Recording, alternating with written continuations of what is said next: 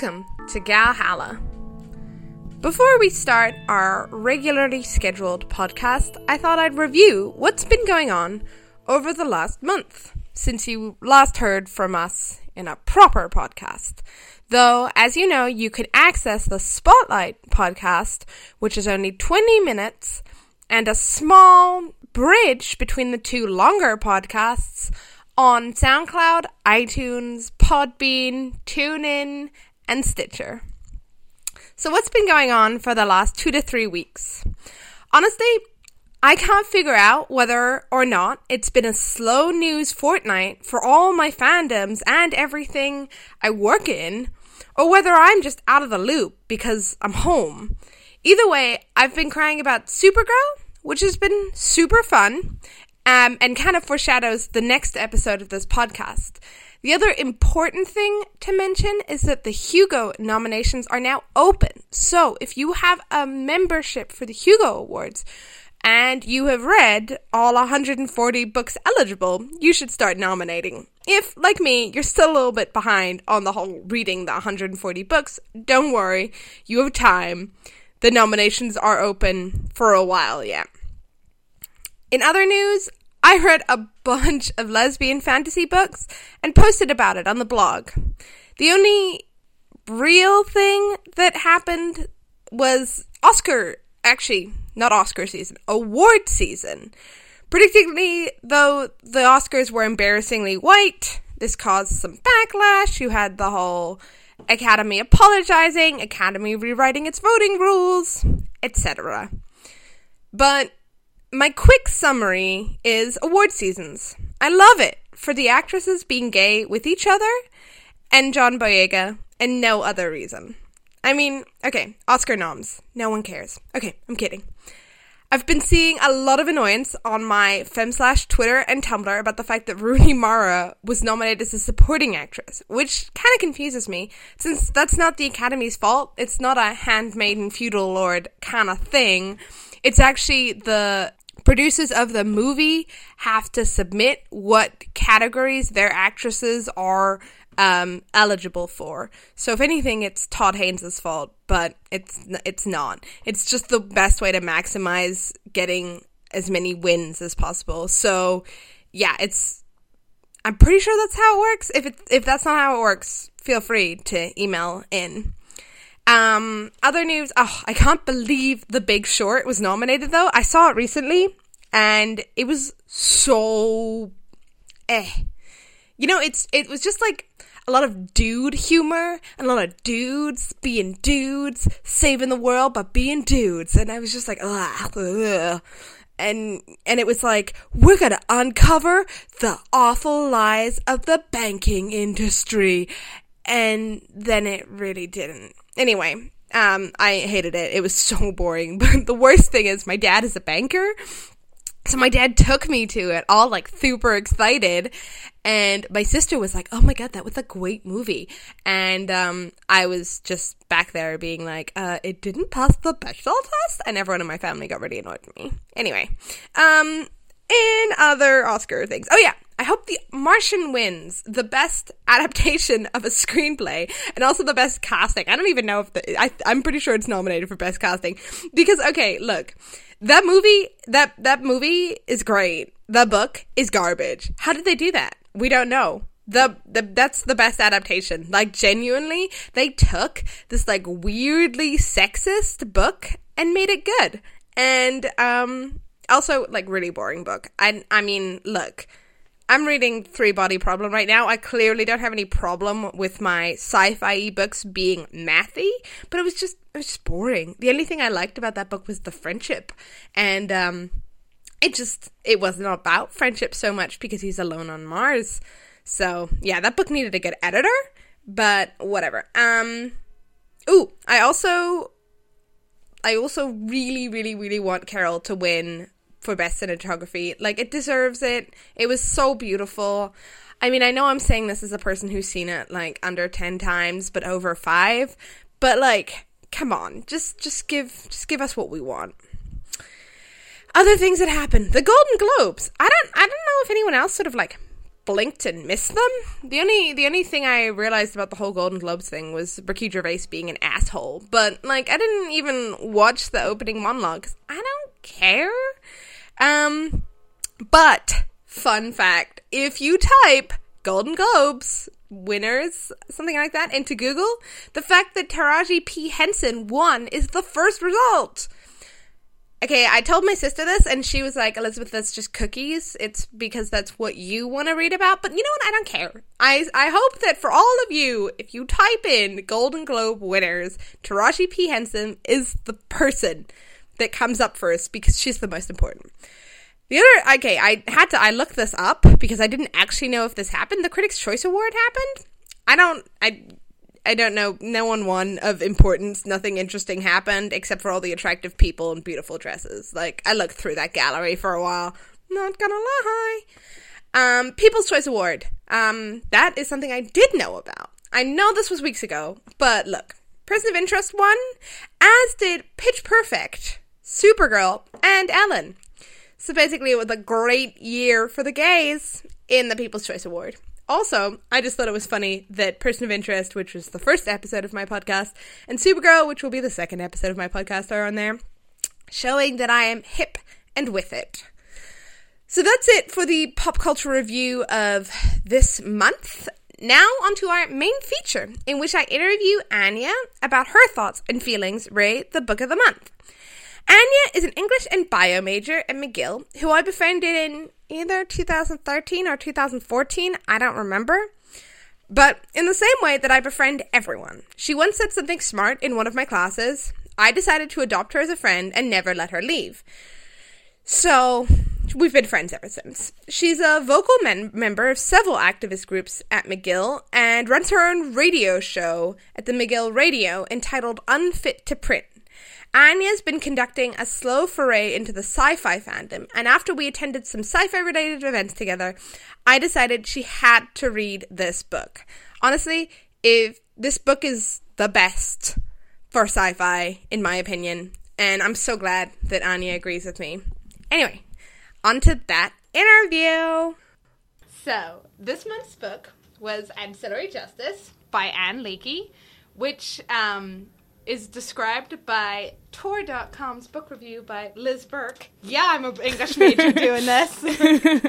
as a, a narrative in two parts.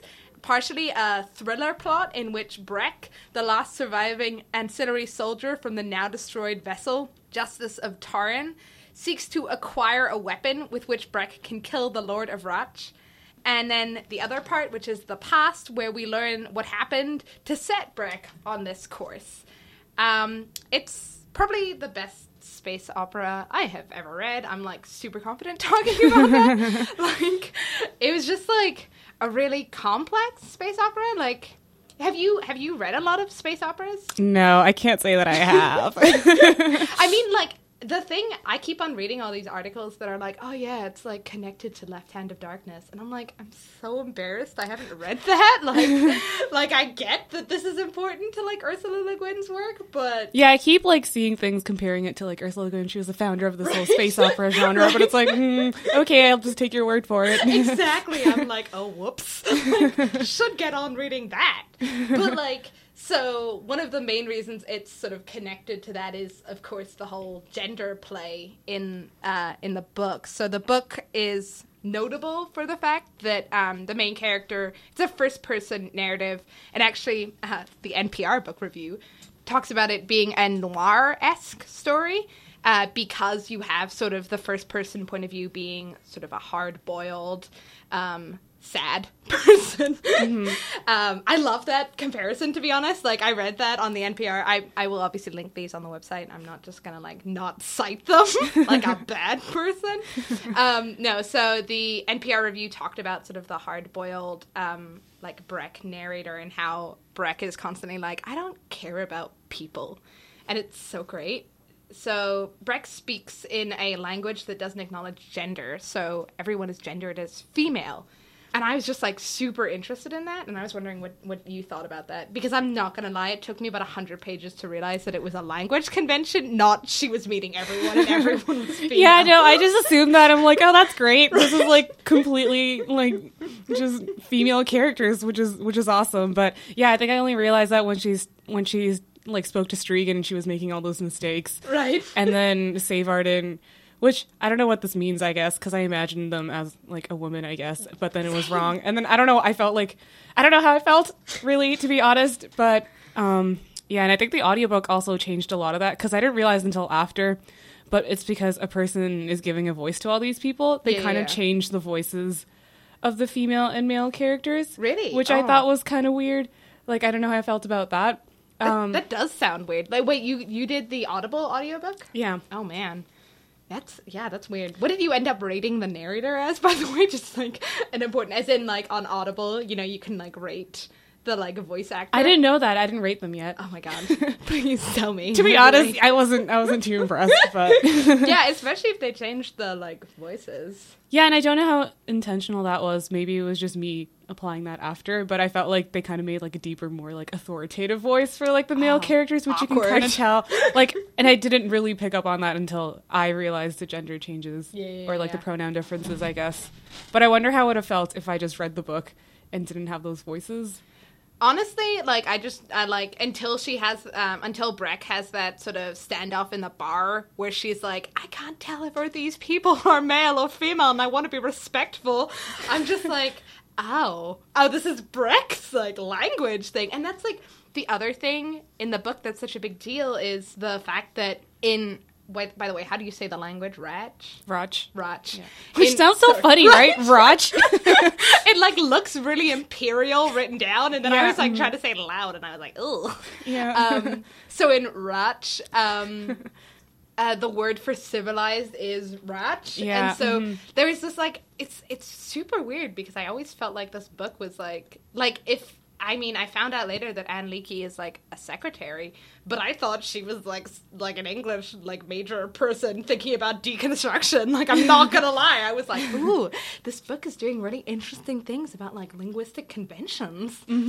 And what was I gonna say? I totally forgot. Oh yeah, yeah, yeah. With the the gender thing, like, yeah, you'd have like I was just wondering like why do they not distinguish between gender? And then Strigan at one point asks Breq like, how do you guys reproduce or find Right. each other? Or I forgot what she asked, but then he's like, why does that matter? You just go and get surgery or whatever, like in the most normal way, like everyone does that. But I'm not sure how like Strigan's people did it either. So Man, and I think the like the thing I kind of loved about the whole gender thing for um like Breq and Save Arden. Seivarden, thank you. Just, I keep on seeing the words in my head and not being able to say Oh my god! Every time I read science fiction novels, I just want like a million like kids so I can name them these names. I thought Seivarden was like the prettiest name ever. I love that name. It's such a good name. And like I love Seivarden as a character. Yeah, Like mhm. she's my girlfriend. I was like I was like super attached to Breq, but like Seivarden is like the dumbest little drug addicted like idiot in the world and I'm like, my daughter. Almost like a sci-fi equivalent of like the dumb jock turned into like I don't know. it so is. It's like the sci-fi like poor little Seivarden. All she wants to do is be a good person. And oh my god, like I know I'm not gonna spoil the sequels because I'm a good person, but yeah, I haven't read them yet, so but like in the sequels, it's so cute because like Breq's like, oh, I'm just gonna like go do a thing, and Seivarden's like, don't get hurt.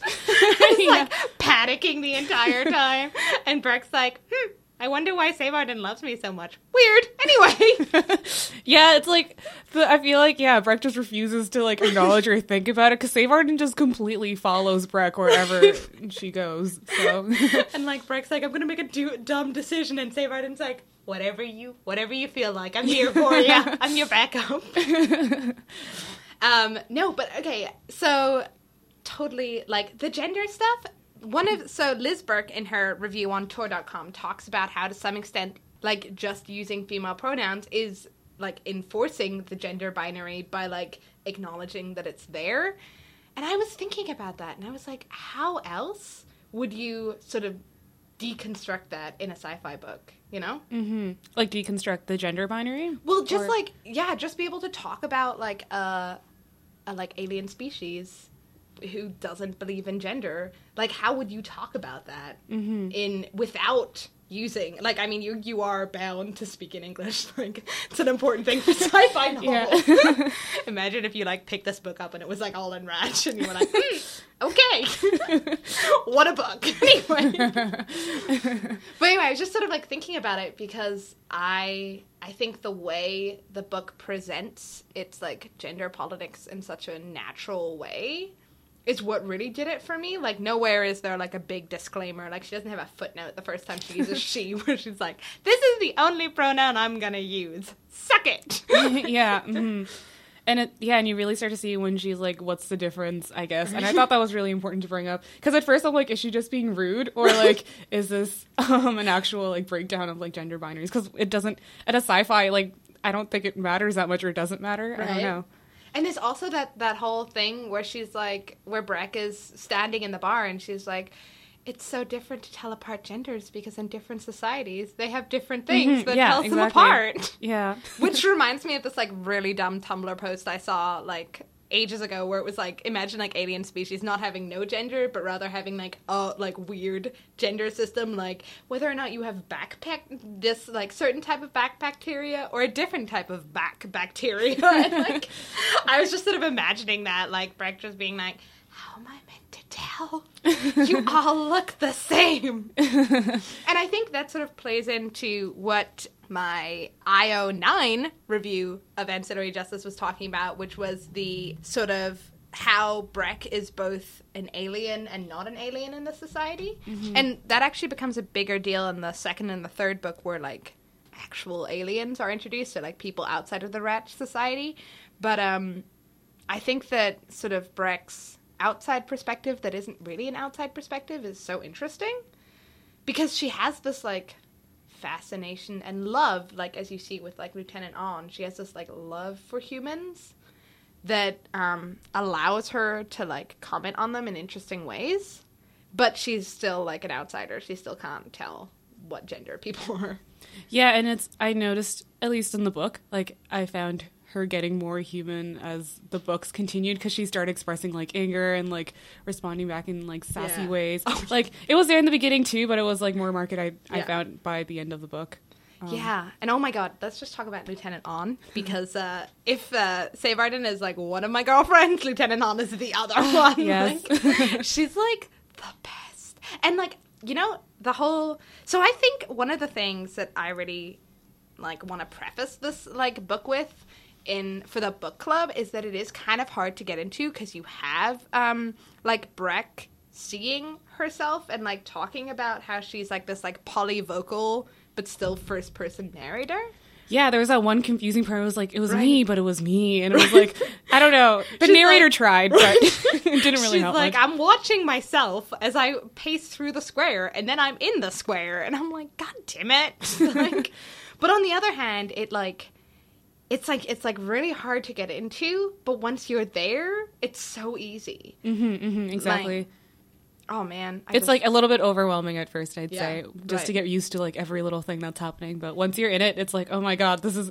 I was when when that thing happened in Lieutenant Awn, I literally closed the book and like sobbed in my bed for like half an hour, and then went to go study for my exams, and then like re- like opened the book like a day later. It was too sad, I needed to like take a break. and like you can't vent to people about this because they don't have they have no this like this robot and like this lieutenant on the ship that also is the robot. Like, oh my god, it's so- like I had so many Tumblr posts in which I was like, my trash AI and her wonderful lieutenant, and people were like, "What the fuck are you doing?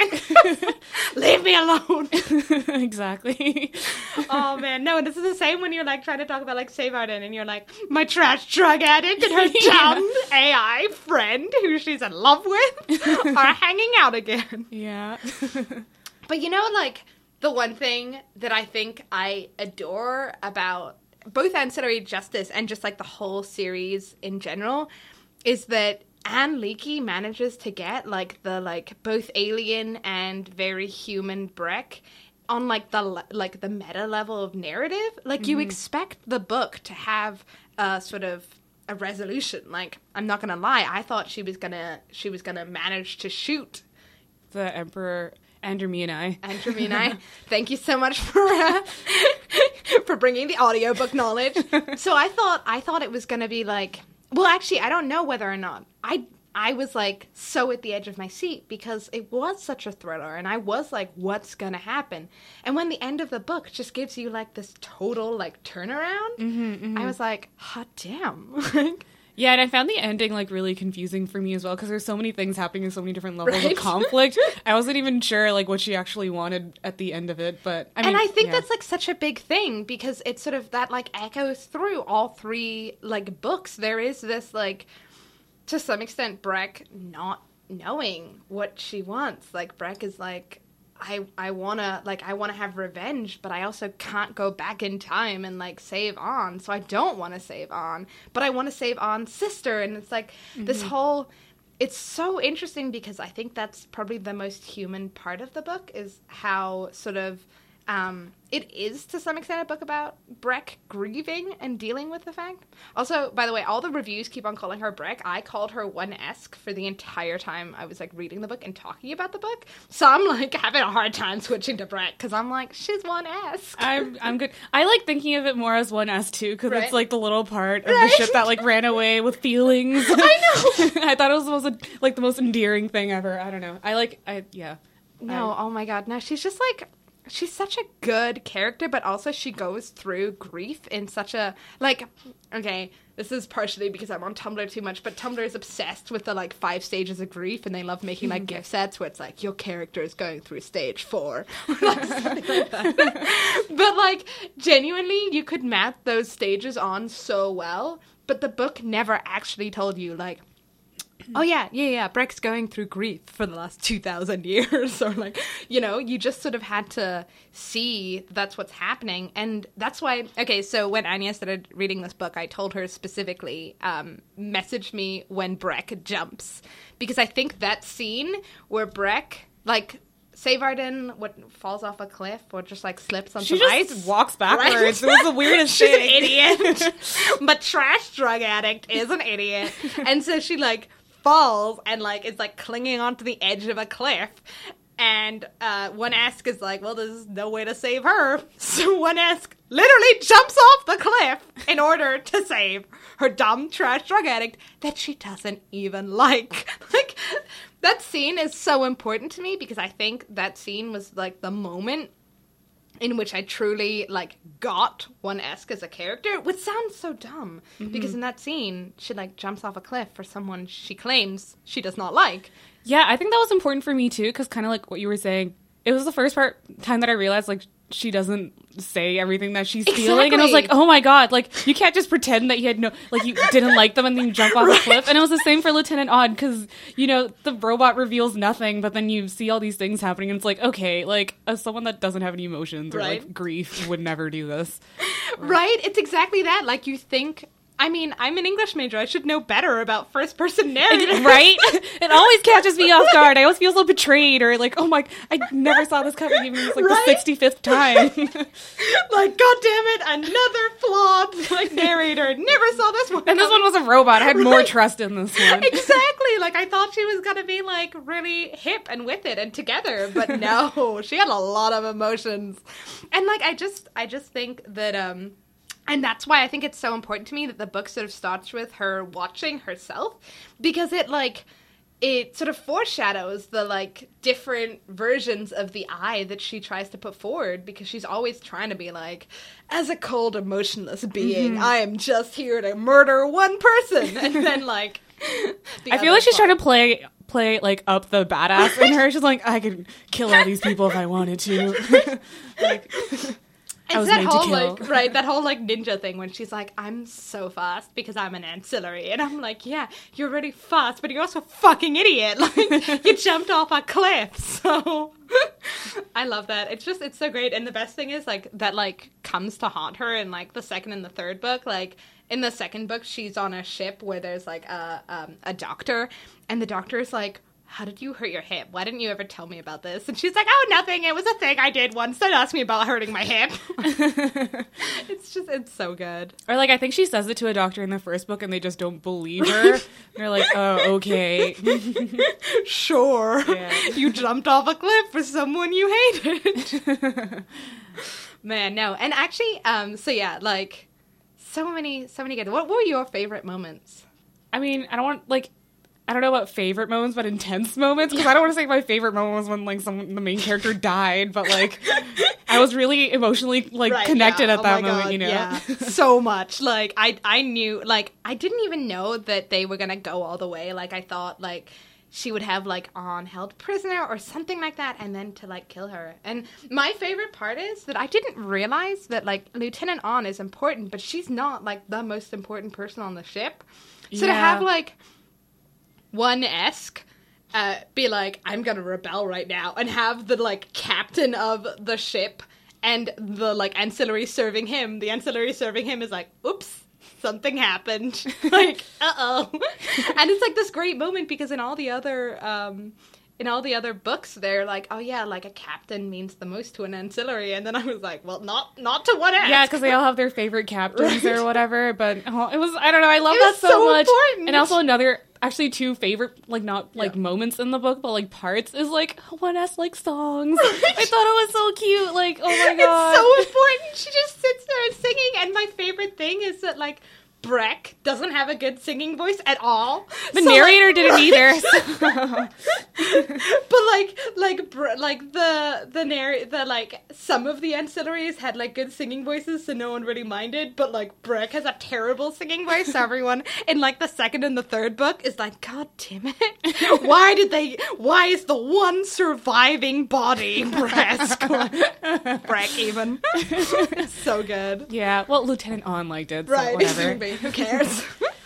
Yeah, and then the other part was just like the random like obsession with tea, I guess, which I think it was just a throwback to like imperialism and the British or something. And Yeah, I'm just yeah. like, I don't know, I just thought it was really funny. Like, Well, but like talking about that, like I think this book put itself in dialogue with um, sort of science fiction ideals about like civilization and stuff more than anything because it talked about how in Radch culture, like blackness was seen as a good thing.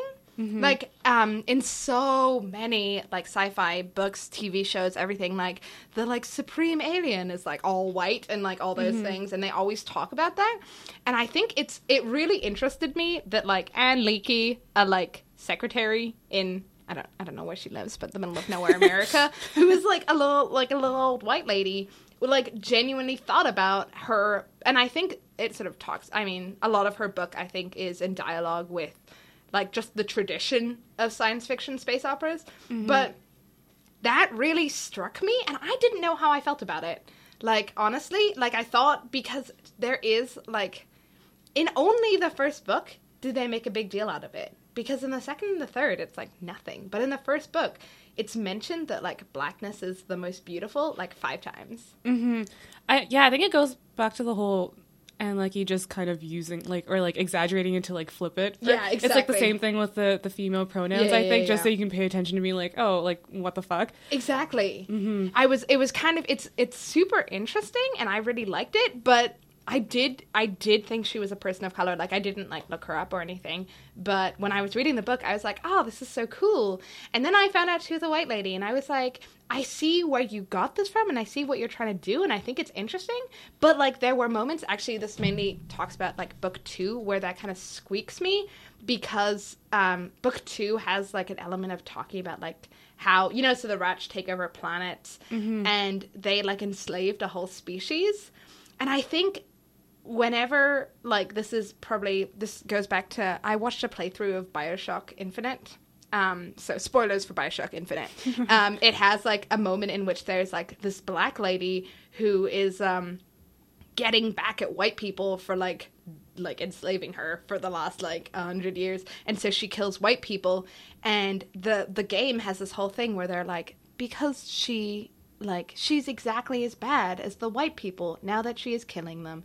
And it's like really like weird. And you're like actually no she isn't. And i kind of felt like i think this is like again way stronger in the second book. But there is like an element where she's like talking about like racial relations. And i'm like ooh. I don't know if this is like the right place to to some extent. Mm-hmm. though i do i do agree that i think um the tea culture was definitely a throwback to England, especially because in the second book it's a tea plantation. oh, oh my god, Right. you can't. Right. That's just literally making a reference. and then there's a slave revolt on the like tea plantation, and I'm like, mm.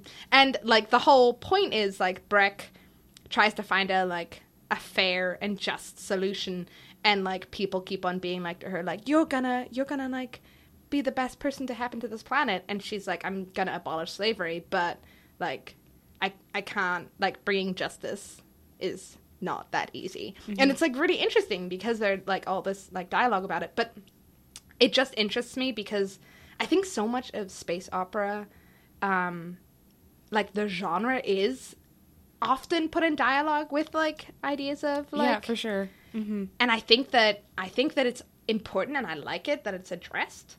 But I was always sort of thinking about it like I wish that Ann Leckie had had like one like friend of color to like read it over for her.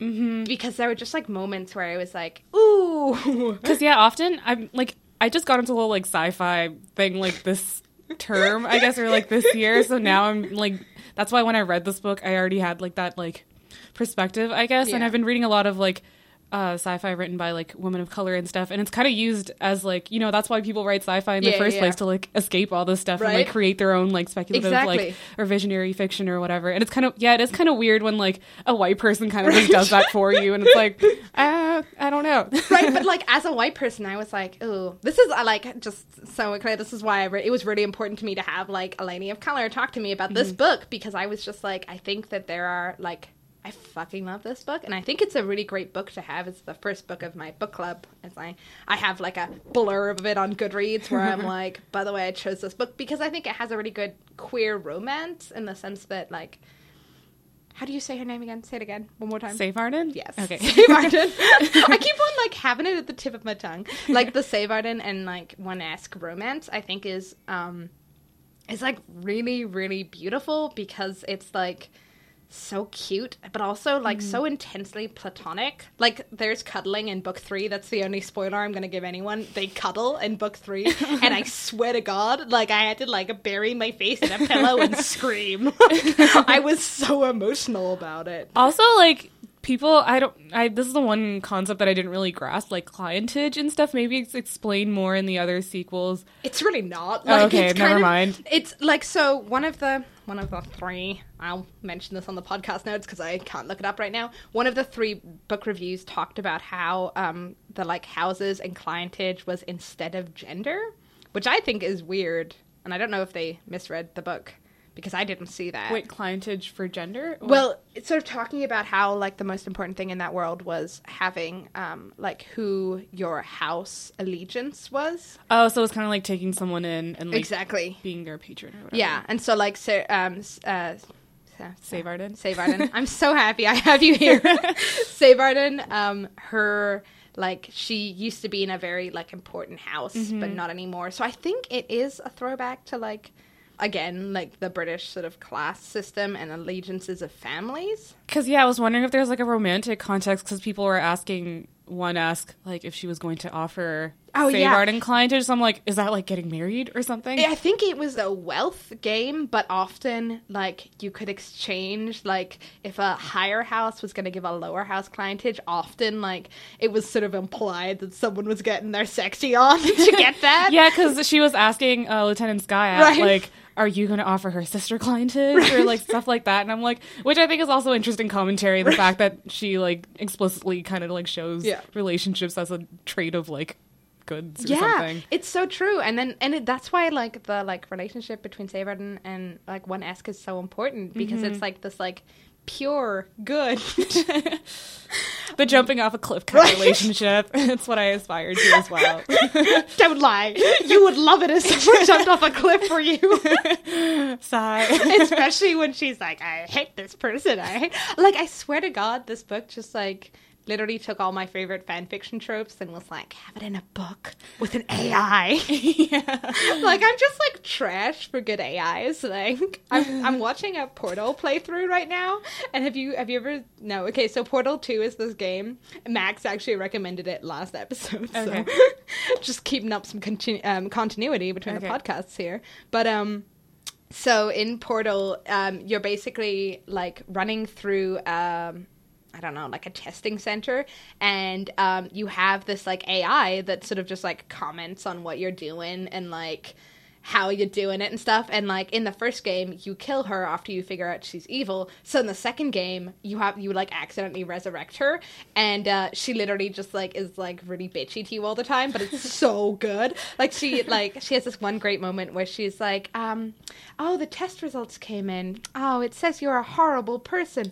We weren't even testing for that." and like stuff like that. Or she's like, you know, most people when they're when they're in suspension, they end up. Um, they end up losing a lot of weight. Not you though. You managed to even gain a couple of pounds. it's like so great. But anyway, so like I swear to God, this book was like, so you love uh, friends to enemies, uh, no enemies to friends to lovers trope, and uh, you love AIs. So here you go, the perfect book for you, and it's all in space with perfect world building. Like Yeah, I think maybe it's because you were telling me about this book before, but as soon as she like found her in this, I'm like, oh, they're gonna they're gonna do it or something. yeah, that's the one thing this book missed that I like I I didn't actually want, but like normally in stories I'm there for the sex, but this one I was like to be platonically well, I mean, married. yeah, do they even have sex? Right? They just I get know, things right? inserted into them. Like, I don't even want to know what no, that. I just like that's why the, like in book three when they cuddle, it was like that. This is it. This yeah, is, maybe like- they just cuddle because right? Lieutenant Awn and Skaaiat I did do something Yeah, at one point, but we don't really want to know. yeah, do we want to know? but like I don't know. It's just it's so great. So many so many elements of this book just like get me as Mm-hmm. a human being. yeah, yeah. Man, I'm just like so into like I I found out today while I was doing the just sort of like last research for this podcast that there are two short stories that Ann Leckie wrote that are also set in this world and I'm like I'm so fucking reading those like I'm so excited. Is the trilogy over then? Is it just three books, or are there Yeah. more coming? It's Okay. just three books. I really hope she's gonna like write more. Ann Leckie, if you're listening to this, one, I'm sorry. Two, write more books. Um, yours, Elizabeth. Um, because yeah, so um, again, the trilogy ends in the most surprising way that you would not see coming. Because Okay. she does this thing like so um, for because it was just NaNoWriMo. So um, Neil Gaiman did like a talk where he was like, "So your character is in like." In a like massive battle and they're about to die. What do you do? And Neil Gaiman was like, one, kill them. See what happens next. Or two, like try and figure it out, but in a way where your reader would be like, "Oh my god, this is so obvious. Why didn't I figure it out?" But it was it's like a totally unexpected um, thing. Which, by the way, Neil Gaiman is terrible advice because, like, if I could come up with something different and like fun and new, I wouldn't be having a problem writing the scene, would I? just just But- figure out something genius at the end. Duh. That's literally what the advice was. I was like, mm, zero out of ten. Zero out of ten. But I feel like that's what Ann Leckie does. And I don't know whether or not she, like, thought about the series for, like, 20 years or something because I feel like I She would- must have like I didn't she publish or try to get sci-fi books published before, but then it was rejected and she tried again. I have no, I haven't, I haven't read anything about that. I mean, I like all I know is that like she published this. She published like Ancillary Justice, and it got like every award on the planet. Like, Yeah. like, literally, people were just throwing things at her. Though, oh my god, I um, so this semester I did a, a class on cultural studies, and I read a um, cultural critic called Andreas Huyssen. Who um who's like whole thing he wrote in like the 70s 60s or 70s and like he was one of the first people to be like you know everyone's hatred of um, mass culture is because mass culture is aligned with woman and um, uh, so when i had to like go do a discussion about it i actually had to miss it. So i had to like write in a response because i went to new york comic con. That's why i missed it. Um, good reason. times yeah thanks. Um, but for my response i wrote in about how um, so andreas Huyssen's whole thing is that men are worried that mass culture is like emasculating them and like they like they have castration anxiety that is expressed through their sort of hierarchy of modernism um, versus uh, mass culture. It's a pretty like i'm just like reducing this argument to like the barest bones. But anyway i wrote in um, my like 200 words of con- um, contribution to the discussion were about how um, Ann Leckie winning the Hugo Awards was like the ultimate like castration anxiety for men. Like this is a novel in which men aren't acknowledged like at all. right, exactly. and as a result, like this, like I don't want to give Ann Leckie too much credit here, but she created the whole puppy, like puppy gate that happened at the Hugos. oh my god, that makes me so happy. Inside. Right. I was like, the argument just mapped on perfectly. I was like, Andreas Huyssen, you writing in the 60s, 70s. I need to review this because I have an exam on on this on Friday. but uh he just knew. He knew what was up. But um yeah, I just like love and the thing is, like this book all the reviews that I was quoting all written by ladies. So this book clearly worked well for the ladies. But it's I actually like so one of the other things I was reading was that um Ann Leckie had um, inspiration, obviously, from um, Ursula Le Guin, but also C.J. Cherryh, er, who's um, I will I will check that pronunciation, and it will be on the podcast notes. um, and Iain M. Banks. Those are the, like the two other sci-fi authors that Okay. she was really in dialogue with. Um, and I have actually the first book of the Cherryh um, trilogy, so I'm like psyched to read it. But um, it's like so cool because she was just sort of talking about how her book really was in dialogue with a lot of um, space opera stuff. So yeah, Yeah, like even in the limited amount of books that I've read, I definitely see a lot of like connections, I guess. Right. Especially with the whole like only females. I think that's something that's definitely explored Yeah. a lot in a lot of books, which is great. Right. I'm not arguing. right. it's great. Actually, Sady Doyle has a super interesting. She's uh, one of my favorite journalists. She has a really cool article about all female uh, worlds. So the woman who wrote the Yellow War- Wallpaper, Charlotte M. Perkins. Yeah, Perkins, I think. yeah, Yeah, something Perkins. Charlotte Perkins. There's a like something in between. Um, she um she wrote a book called uh, called Her Story, something along yeah, so like history but with her story, and um, it's all about a like magical world in which um it's they're just like women who just want to be left alone with their cats, and then like like annoying men invade it, and the women are like. Fuck, fuck's sake all we wanted to do was like hang out with the cats. And how there's like this like literary tradition of like all female utopias that just get like destroyed by dudes like coming in being like if i poke this what would happen? This red button says nuclear strike what happens if i if i hit it? Oh whoops i hit it.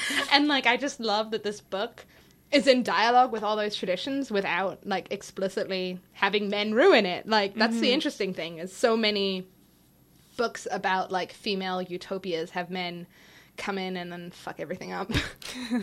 Because like women trying to like imagine like I I just love that like in the 50s and 60s when women were trying to imagine like female utopias there was always like a man in the back of their head like knocking on the door being like hey hey hey hey.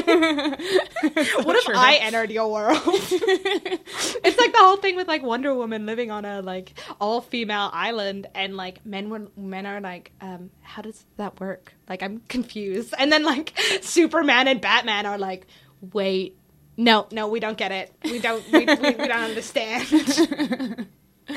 It's so good but yeah I just feel like you just need to protect those all female spaces and and Leckie really did that. Mm-hmm.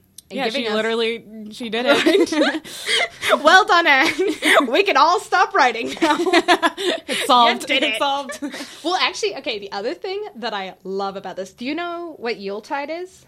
Yes. I mean, like obviously Yuletide is a time of year. Yeah. but it's it's this um like fan fiction event where you um request um it's like a, a fic exchange for rare fandom. So most of the time Okay, I like- definitely didn't know what Okay, that was. good. Yeah, sorry. I didn't think so. I didn't even know what the actual event was. so yeah, it's like basically uh, the series is a rare fandom. I mean, a lot of books are like that's the big thing. You have like books and video games, and then like some like TV shows that no one's heard of. Um, those are like the like main rare fandoms, and comics. That's the other one. And um, so I'm signed up as a pinch hitter, so I get like emails. Actually, right now I'm getting like 30 emails a day, being like, these are all the stories that people have defaulted on. So if you have extra time, just write them. And I actually have no extra time to write them, but I love being on the pinch hitter list because I get to see all the like what people are interested in in this series. And um, so many people are requesting like just like Breq hanging out with um Seivarden and like Breq hanging out with Lieutenant Awn and like stuff like that. And it's so good. I'm like, this whole fandom is full of people who just love it. Like, like also my um. So the host of a podcast that I love, Fangirl Happy Hour, her review of um, the third book was literally just there are cuddles in this, and it got like the most likes of any review she's ever posted on Goodreads because everyone was like, "Fuck yeah, this is what we want." because yeah, I think so. Really, this book has everything that's important to me: space, friendship, um, ladies, fighting, like jumping off cliffs.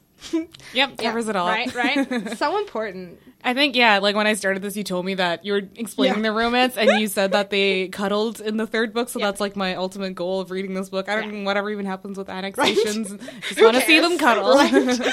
Like, who even cares about the emperor when you can have adorable friendships? and like the best, the other thing is, so this is another thing. I know I'm like these are like super minor spoilers for the third book, but there is like this interaction. Like Seivarden is like friends with this person, and then Seivarden is like an idiot because like she does come from 2,000 years ago, but also she was like a really big classist asshole 2,000 years ago. Yeah. So she still kind of is now. And like, there is this like hundred page long thing in the third book where like Seivarden has to like really think about why what she said is insulting and why she has to and like how she can apologize well. And like that never gets any attention. Like it's like essentially this book is just like healthy relationships in space. like, like a primer on how to be a good person also set in space. and I think that's just like really important. Like you just have so much of the book is like trying to figure out what is what is it to be human and what is it to be a good human mm-hmm. because like yeah we all know the emperor is a bad human well but how can you be a good human how can you be a good human ruling over or like also like what you're willing to do in the face of like a bad person or like bad things that's like really like I don't know playing it low like there's terrible things that were happening but I don't know like the at Strigan at one point she was saying like oh these are like abstract choices that you're Right. saying but like these affect actual people like Yeah. would you die for them or like she questions like one asks questions out of herself Yeah. and other I think people. that's so important. And like, like just going back to the cliff scene, like she is like she does jump off a cliff for a person she claims she hates, um, but like she is willing to die for someone because she thinks it's the right thing to do.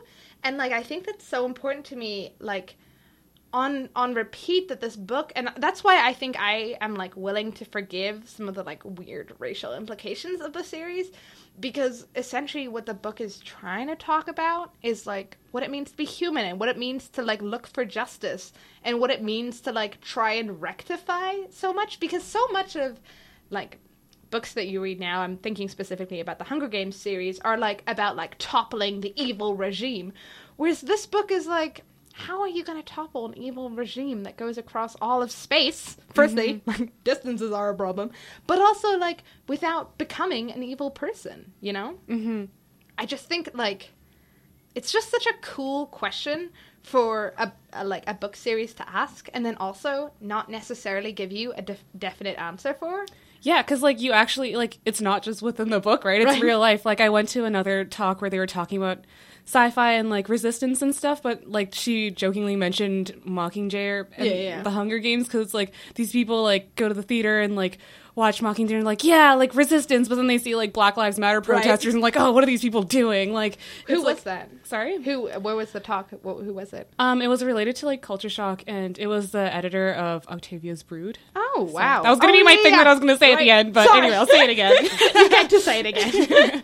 Man, that sounds super cool though, because that's it's so true. Like you do have and it's the same with like Star Wars. Like, okay, so Yeah, Star Wars. I think we talked about this Right, before, but yeah, sorry. But like uh trying to remember what the Raymond Williams. There we go. Um, so again, with the cultural studies, I'm sorry, people. I'm studying for an exam. Um, so cultural studies did an analysis of Star Wars and how the original Star Wars series. So this is my professor posited this by looking at Star Wars in connection with Raymond Williams. Uh, I don't know if he was citing someone. I will look that up for you. But um, he essentially talked about how Star Wars was all about like America as a country trying to align itself, like trying to like replay the Vietnam War, but this time aligning itself with the like mystical East. Please hear the um, quotation marks because like in this like new like recasting of the Vietnam War almost.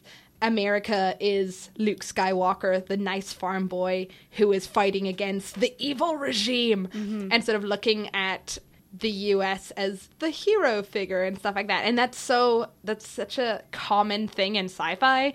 It's just like people trying to like rectify things, but in a very black and white way, you know? Like mm-hmm. in Star Wars, it's it's obvious who's right. Like Yeah. you're not you're not going to go into Star Wars and be like, "I hope the Sith win." well, I don't know. There could be people that severely misinterpreted the, the story. But yeah, that's the good thing about ancillary justice, I Yeah. guess, because it's so complicated. Like, Right. what would you do?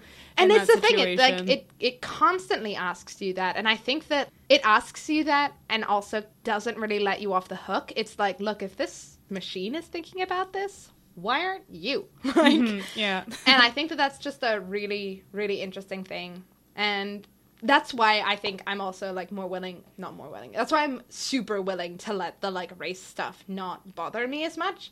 Because i think that although Ann Leckie did like accidentally occupy a weird space her like overall questions are so smart and like true to what she's talking about that um I can see exactly why she wanted to cast the like evil people as tea drinking like like colonists and like I don't know, it's just also the other thing by the way that I think is super interesting is that um we never actually get any physical descriptions. So like we actually don't know whether or not they're humanoid. Yeah, right? And you mentioned this before about like the alien species and stuff, but it's like again, I keep making Right. comparisons to like actual things and like the fact that they don't see these uncivilized people as human, they see them as like animal like Exactly. and savage. It's like I don't know. I feel like it's pretty obvious what she's trying to say there. like, Yeah. what she's comparing it to. I don't know. It's just it's so interesting, and I really I just I just love so many different aspects of the series. I think the series lends itself to rereading really well too, mm-hmm. and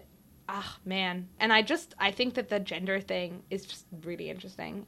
I really really want to read Ursula Le Guin though now. Like this every time I sit down to read this because I think like Ursula Le Guin's Left Hand of Darkness is such a dark book like it's just depressing. I mean, it's in like fields of ice, so it's obviously gonna happen. And yet somehow Ann Leckie managed to take like this like sad almost premise and translate it into this book about friendship and like talking about fundamental human themes in a in a fundamentally cheerful way, even though it's talking about like really awful things. Like you just you love all the characters so mm-hmm. organically, you know? Yeah, and I hope like someone reading this doesn't just take away like, oh, Right. she tried to, re- mm, you know, avenge her like Right. loved ones or whatever. Like, there's so much more, even though that's like such a good aspect of it too. Yeah, no, I don't know. Oh man, it's so good. I mean, to some extent, she's also avenging her own death. Like, True. Yeah, I keep forgetting that part. like she died. She dead. like, she gone.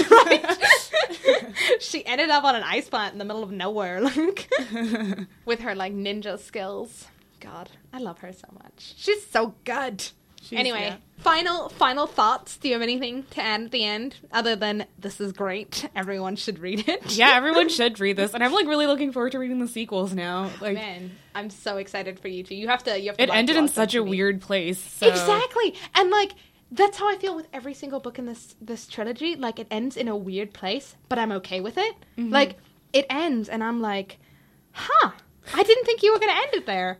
But I'm also cool with it because I feel like that was true Mm-hmm. to who good old Breq is. Like, she's gonna be a bitch about it, isn't she? Like, It's funny because I was listening to the audiobook version of this, right? So I didn't know when it was to end or not because I wasn't looking yeah, at the yeah. time. But there's this chapter before, two chapters before, where I'm so glad this isn't where it ended because it would have been so cheesy. But like, Seivarden's like, "Are you to come with me?" I don't know the exact words. Right, I don't even yeah. know what I'm quoting, but it's like, "Are you to come with me?" And she's like, "Always," or something like that. And I'm just like, "Please don't end here. That that's just too much." but thank God it continued. But it could have ended there. But I'm glad that was avoided. Yeah, that's the thing. Like the other good thing is that like all the like adorable lovey-dovey stuff is like super muted. Like she's like, it's really important that they're friends and that they love each other. But also, let's get back to the saving yeah, the like, world business. to like saving lives and all this stuff and destroying the Lord of the Radch. that terrible person. God, I hated her so much. Like I still hate her. She's an awful, awful person. She's I can't get over her voice.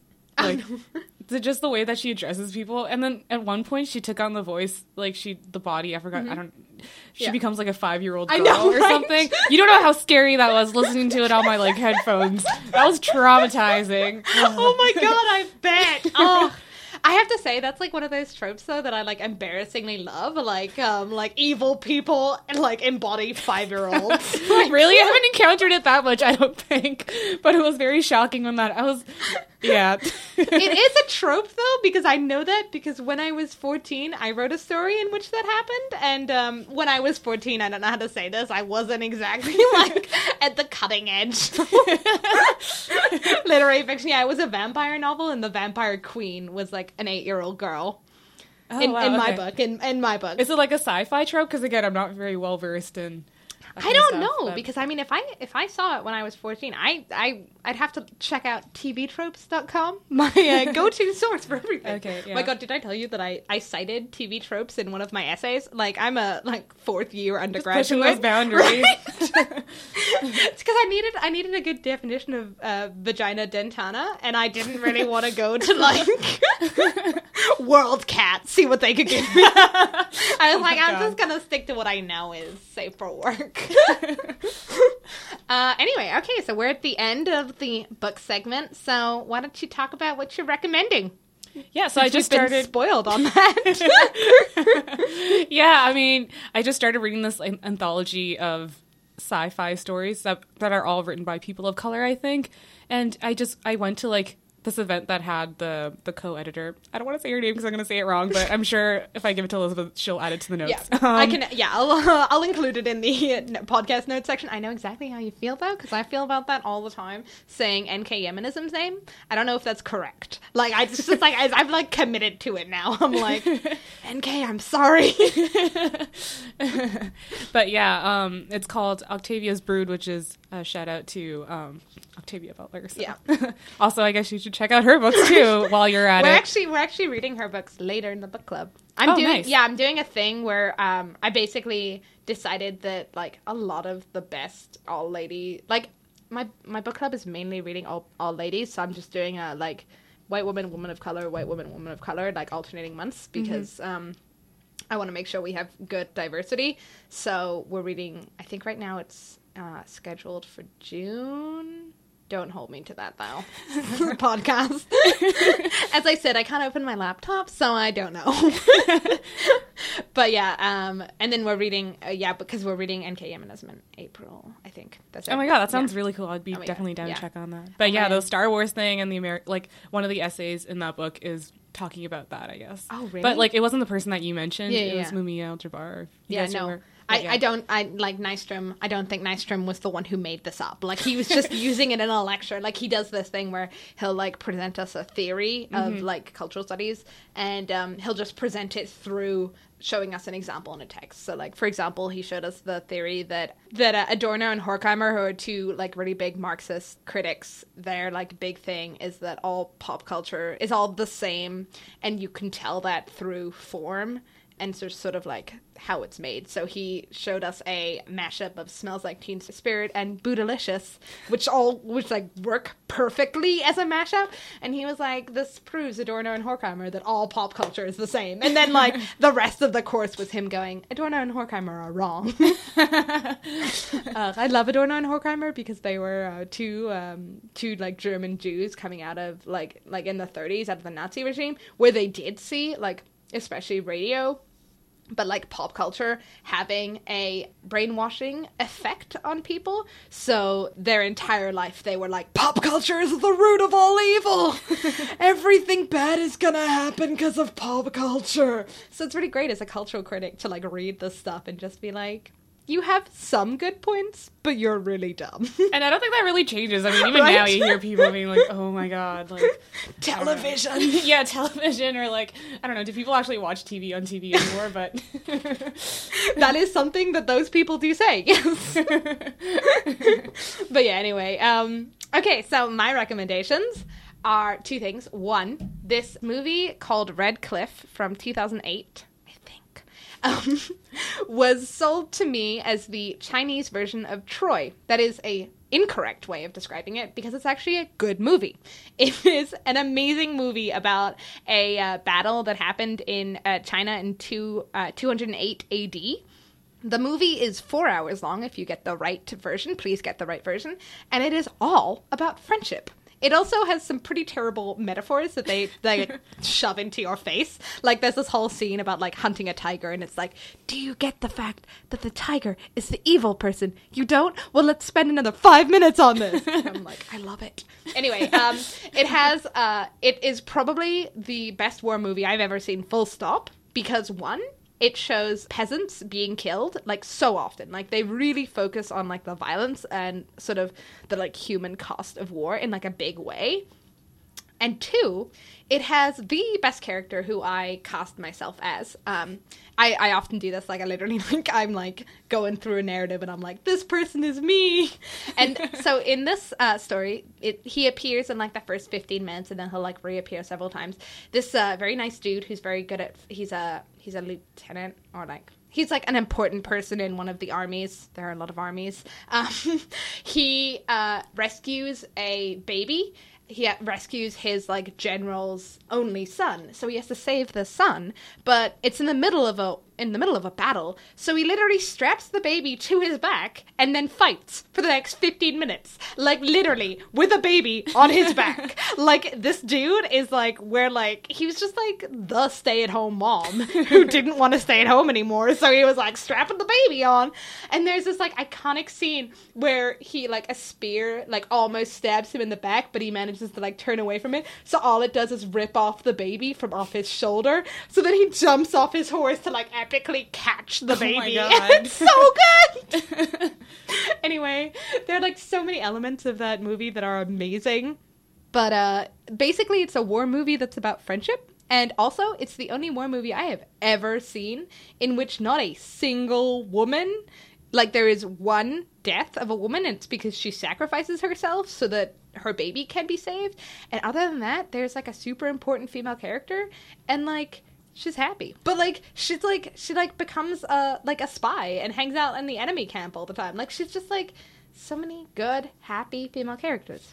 That's Eh, nice, right? I will check out that. right? movie. You should. It's so good. I watched it over two days because it uh, it has two parts, so you can like commit to it, Mm-hmm. Okay. you know, properly. Yeah. Um, the other recommendation is um, so. I have Carol privilege, which means that I got to see Carol. So I feel terrible recommending the movie because it's like every single lesbian in like the world, everyone wants to see this movie. So like if I was like, uh, everyone should watch the movie Carol, everyone would just kill me. like I saw it yes yesterday, two days ago. I saw it two days ago, and I will see it again in two days. so I'm just like gonna be a bitch about that. No, but um, the thing I was gonna recommend for all of you who don't have Carol privilege is uh, listening to the Carol soundtrack. It's on Spotify and it's an amazing soundtrack. It's like really calming. Is it instrumental or? Uh, yeah, it has like two uh, two songs from the fifties um, that are like dispersed, but it's it's like an hour long, and uh, the like reoccurring theme is so beautiful. It's actually one of the things that got nominated for a Golden Globe for was the soundtrack. Uh, again, if I could open my laptop, I could tell you who the composer is, but I will put it in the notes.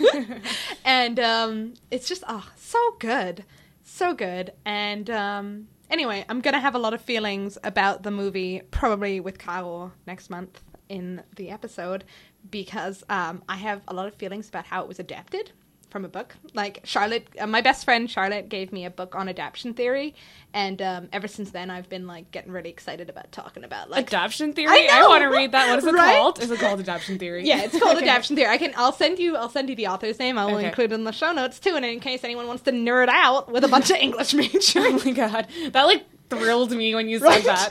right? Who knew that there was a whole thing on Yeah. adaptation, Charlotte? It's because um her Professor Hepburn is really into it um because she took a class on spy fiction where they did um some movies as well as some books and when they did the movies they talked a lot about like the adaptation theory behind that and one of the big things that adaptation theory talks about is like getting the affect of the book without necessarily sticking to the plot and um so they actually talked about it in relation to Tinker Tailor Soldier Spy, the Benedict Cumberbatch version, so 2012, I think. I don't know. Anyway, like they talked about how that was a perfect adaptation, even though it like retained zero of the plot, which I think is like really interesting. Yeah, like is. it's it's a hard thing. Anyway, this was this was us. Thank you so much for talking with me, Anya. As always, you are listening to Galhalla Podcast, and the show was brought to you by me, Elizabeth Fillmore. My guest today was Anya. You can follow me at, at Willow Cabins and her at, at Florine63. My wonderful producer and editor is Madeline Mees. The icon is made by Jordan, and you can find her at atomicoctopuses.squarespace.com. The Twitter banner art is done by Rose Godecker, and you can find her on Society 6 at Scooby Roo. The wonderfully eerie X Files type music you can't get out of your head is done by Synergy Tones, who you can find on Twitter, SoundCloud, and YouTube. Thank you for listening, and see you in a fortnight, where special guest Carol, also known as Sans Groves or Carbot, will be discussing Supergirl in all her various forms with us.